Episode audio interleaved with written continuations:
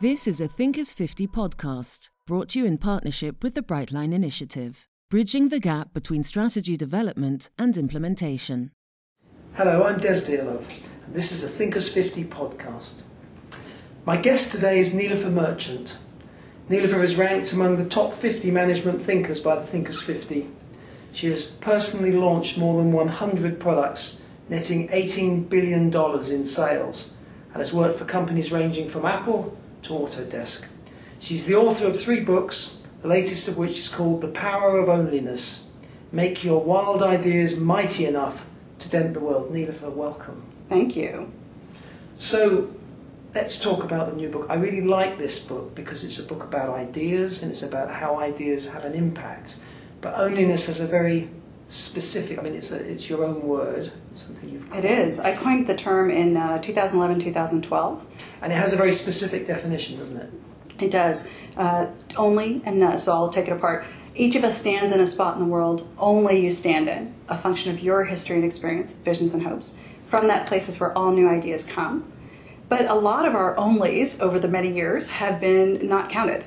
And so the ness part is talking about how now in distributed networks you can actually scale ideas to get mighty enough to dent the world. So onlyness is the blend of how do those original, fresh, new, disruptive takes, which almost always come from left field, actually scale and actually are able to uh, make a real difference in the world now so that every single one of us could count. And I, I mean, I was interested to note in the book that you, you make a distinction between onlyness and uniqueness. Mm-hmm. Uh, can you just explain that? Just Sure. So there were a couple words that I had considered when I was first trying to coin the term onlyness, because I wasn't trying to coin a, coin a term. I usually make fun of those people. Um, but there were words like talent that was an alternative, for example. But talent is quite often qualified, meaning we'll say someone is talented when they have the right degree or we'll say someone is talented when they've worked at the right company. And so quite often that's qualified. And unique is a word I had to toss out too because unique is quite often relative. So, uh, for example, uh, just using a personal example, I'll often be called unique as a woman board member and that'll be you know a commentary made in a boardroom and i'll think you know the reason that i'm actually adding value to this particular situation is not at all the fact that i'm a woman which by the way is 52% of the us population so not at all unique but because i've actually shipped a bunch of products and I have a really strong go to market strategy background. And so when they were calling me unique, and I'm using air quotes in that second, they were they were not using it in the way I would want it to be used, which is what is that value only you can bring and how do I spot it and see it and reward it and bring it forward because we need more ideas in the world? So I think I saw in the book the, the, a word like signature. So it's, it's kind of your signature concoction. Yeah, yeah, yeah. So I use the term um, that it's a combination of your history and experience as well as your vision and hopes. And, and I think about this as an intersection uh, of these two things. If you think about a big part of our identity is quite often how we were born to things. So our age, our sex, our color, our socioeconomic status is almost a always a function of who we were born to. But the things that actually pull us forward into the world are the things we care about, our visions and hopes. So I think about onlyness as that intersection, that signature concoction of everything you've been, which is where your story starts, to everything you aspire to. And that's how your story progresses. And interestingly, you tell a couple of personal stories at the beginning of the book. I um, do. Which, you know, which kind of uh, really illustrate that point, I think. I'm thinking of the arranged marriage in particular. Can you, do, do you mind telling us that story No, again? in fact, it was the first time I had shared the story. I uh, was writing the book because I originally wasn't going to be in the book. I really thought about onlyness as a, a way to show and highlight the stories of other people. And then somebody had read chapters two and chapters three and uh, to, to help me validate an idea and, and said, well, where are you? Because you're showing the underwear of these people, you know? And I said, well, I'm not going to be in the book. And they said, no, no, no, no, no. You don't get to uh, be so revealing of other people and not also be equally revealing of yourself. So the story is I was supposed to get an arranged marriage when I was 18 years old uh, to a very wealthy man so that my mother would be provided for. And I was the child, as is true in a lot of Islamic culture and a lot of Indian culture, there's almost always a child that will be like designated. You'll be the one that marries well. But you you moved to the States by then. Your, Yeah, your mother li- was widowed. She was on her own. She was Yeah, so she had been divorced when I was two, and uh, and I lived in America since I was four and a half. So I was always a a child who lived in a very traditional household but went to a very American school and and tried to live between these two culture points, trying to blend both. Um, but I had always accepted that as long as I could get an education, I was also willing to abide by the rules of my family. And uh, at one point, this all kind of came to a head, which is this, where the story picks up. And I was supposed to, the marriage had been arranged, and uh, I said, Well, of course, you've asked him if I can go to college. Because at this point, I'd been going to community college, sort of biding time until I could go to quote unquote real college. And uh, uh, they said, no, no, no, we're not willing to ask him. We got a house for your mom, you know, but we're not going to ask him about education. I said, well, you know, he's going to say yes to you. If I have to go negotiate all this on my own, it's going to take me a year or two or more. And they said, yeah, we're not going to do that. So I walked out in this moment that I thought would last, I don't know, a minute or five minutes or a very, very short period of time. And uh, it took, it's, well, we've never really reconciled to this day. Wow, that's, yeah. that's very powerful. But that was the onlyness, that was the part of you that needed to, despite you know coming from the background that you came from, and even accepting some of the some of the norms. That, that, that point at which you step out and say, "This is who I really am." Yeah, this is who I really am, and I claim this idea for myself. Right. So for those of us who have been told. Um, as women that your role is a certain thing or as a person of color or as a young person or there's almost any demographic group has been told at one point or another um, that you don't count your only doesn't count and you get to decide at one point in your life what does count for you. And that's the start of your own journey of onlyness. And interestingly, too, uh, what I like about the book is it's, very much a, book that talks about, effectively, is talking about the democratization of ideas. Because in the past, if the CEO had an idea or if somebody, senior management had an idea, it was going to get listened to a lot more than, than somebody further down the organization. A lot of people were, and their ideas were invisible. So the book is very much sort of championing people and saying anyone with a good idea can, can begin to get some traction with it. But clearly, this is a moment in time. This is there's a reason why this book is timely. What, what's changed in the world? Why that is the case now, and why it's no longer just about position? Well, there's two things. Um, first is um, the reason that we conform to society as it's understood is because we really don't have another choice. If we have to choose between advocating for our own ideas and belonging to other people, belonging wins every time. If you remember Maslow's hierarchy of needs, belonging is the third step of ideas is the fifth.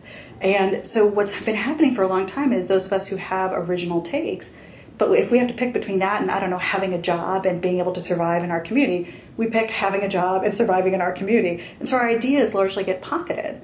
But now that you can find people like you, you can feel far less alone and take those risks necessary to actually innovate. So that's a big deal that you can find people. The second one is before distributed networks, most of those ideas that were born of onlys really couldn't scale. In order to have scale before, you almost always had to join an organization, whether it was government or business or uh, so on, to figure out how to get an idea to be big. And now we don't need capital, we don't need organizations. Not saying those things aren't helpful, but you don't need them. And so all of a sudden, the thresholds that you needed to pass through in order to get you know a big idea through has changed. Okay, so people listening to this podcast, people who are going to read the book, I'm sure, want to know how do they identify that their own onlyness. You said you had that, that, that kind of that, that moment when you realised that you, you weren't just going to conform. I mean, I think you were about 18 at the time. Mm. But there's a lot of people out there who probably have been conforming for a long time, but perhaps inside them there's this idea that there's something they want to say or they've got an idea. How do we actually begin to get to grips with that? How do we make that a reality? Well, I think the first step is just to acknowledge that you do have your own point of view. So instead of looking out at the comparison world of am I like Des or like Stewart or the other thinkers 50, what is it I distinctly have to bring? And what is it that gives my own work meaning, that pushes me, that I'm drawn to over and over again? Those are all clues to your onlyness. I'll tell you, my um, as I was writing the book, I shared this book with a couple of people uh, towards the end, and I'll never forget one of the top thinkers 50 people said to me, This idea is so audacious, I wouldn't write it. Hmm.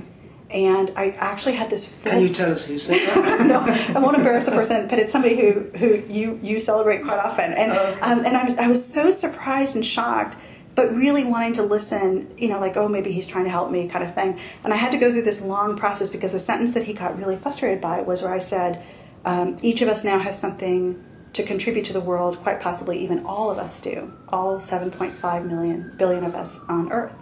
And he really thought that was an audacious um, phrase. And so I thought about cutting it out and thought maybe that is too audacious. You know, there's a sort of self self guidance in my head, like, ah, that does sound kind of crazy, right? And then I had to go back to, but why have I written this book? Why have I been chasing this idea for you know the last five years? It's because I actually do believe the problem is not because people don't have ideas to contribute. The problem is the systems are not set up to actually enable those ideas out. And so this is why I'm writing the book is to encourage obviously people to step into their fullness and to then step into what are all the systemic and structural ways in which we weed out ideas simply because it doesn't look the way we expect it to look. See, now you've got me worried that the Thinkers 50 is actually a part of the problem here because we're saying only certain people have great ideas, and maybe, no, we're not really saying that. We're just saying here are some great ideas. You guys have been idea hunting for a while, I know right? we have, and I think the, the point is that we are shifting increasingly away from the individuals and we are very much more interested in the ideas. And I think the democratization of ideas is something that's it's the very future. close to our hearts. It is the future. Yeah. I mean, if you think about it, uh, I think my, best guess is that less than 50% of the ideas of the, that we have are actually uh, validated right now, which means that we have 50% more innovation, 50% more solutions, 50% just bottom line it, more money to be made um, by letting us actually tap into this other group of ideas. Now you mentioned the future. You were um, you won our Future Thinker Award a couple of years ago, and now it's it's been fantastic to see you come through into the full ranking. Um, and we'd like to encourage more people, you know, down that route. But what does the future hold for you? What's next for Nilofer Merchant? The book's coming out. There'll obviously be, you know, a lot of attention on the book, I would think. Well, so I, I mentioned to you that uh, obviously I wrote a book that's aimed towards an individual for how do you claim your own idea, how do you find those group of people so that you no longer have to conform, and then how do you scale that idea to be big. Um, but I also think there's a real opportunity, and I and I took a chapter of the book to explain what are all the scaffolding and, systems that we use in the talent world today to actually weed people out rather than bring them in. And we have to redesign a lot of the systems by which we think about the conventional way we think about talent. And so I think there's a real opportunity to come in and advise companies and help them to do that. And what sort of things are you talking about? You're talking about, um, as you say, we, we tend to, there's a whole lot of CVs and you're, you're recruiting for a job, you're looking for a reason to discard them in order to. Right. So, how can you change that? Well, I think the first thing is we often are sorting by um, job titles and degrees and so on. And I find it much more interesting what your passions are. So, what I'd really want to know is, Des, what is it you're super passionate about today? And how have you manifested that so far? And what would be the next practical application for you to go explore that area? And that would tell me a lot more about what are you naturally good at and how could we monetize that. That would be more insightful than I once ran this company and I once did this job 20 years ago, kind of thing, right? Um, because that shows responsibilities, but it doesn't show what you're passionate about. And this is going to be the big shift. We're going to go from credentialing to purpose credentialing to passion. So figuring out what is it you're super excited about that even if no one was looking, you'd want to see done in the world, and how do we actually find a way to reward those systems? It's interesting to say. We, we, we sometimes we teach on MBA programs, and we, we often have this conversation towards the end of the course where we say, "Tell us where you come from mm. and where you think you might be going. And they look at us a bit confused. They're they very bright, very, very clever MBA students from all over the world, and they, they sort of look at you and, and we say, because you're going to be going into the next phase where you're probably looking for jobs or starting businesses.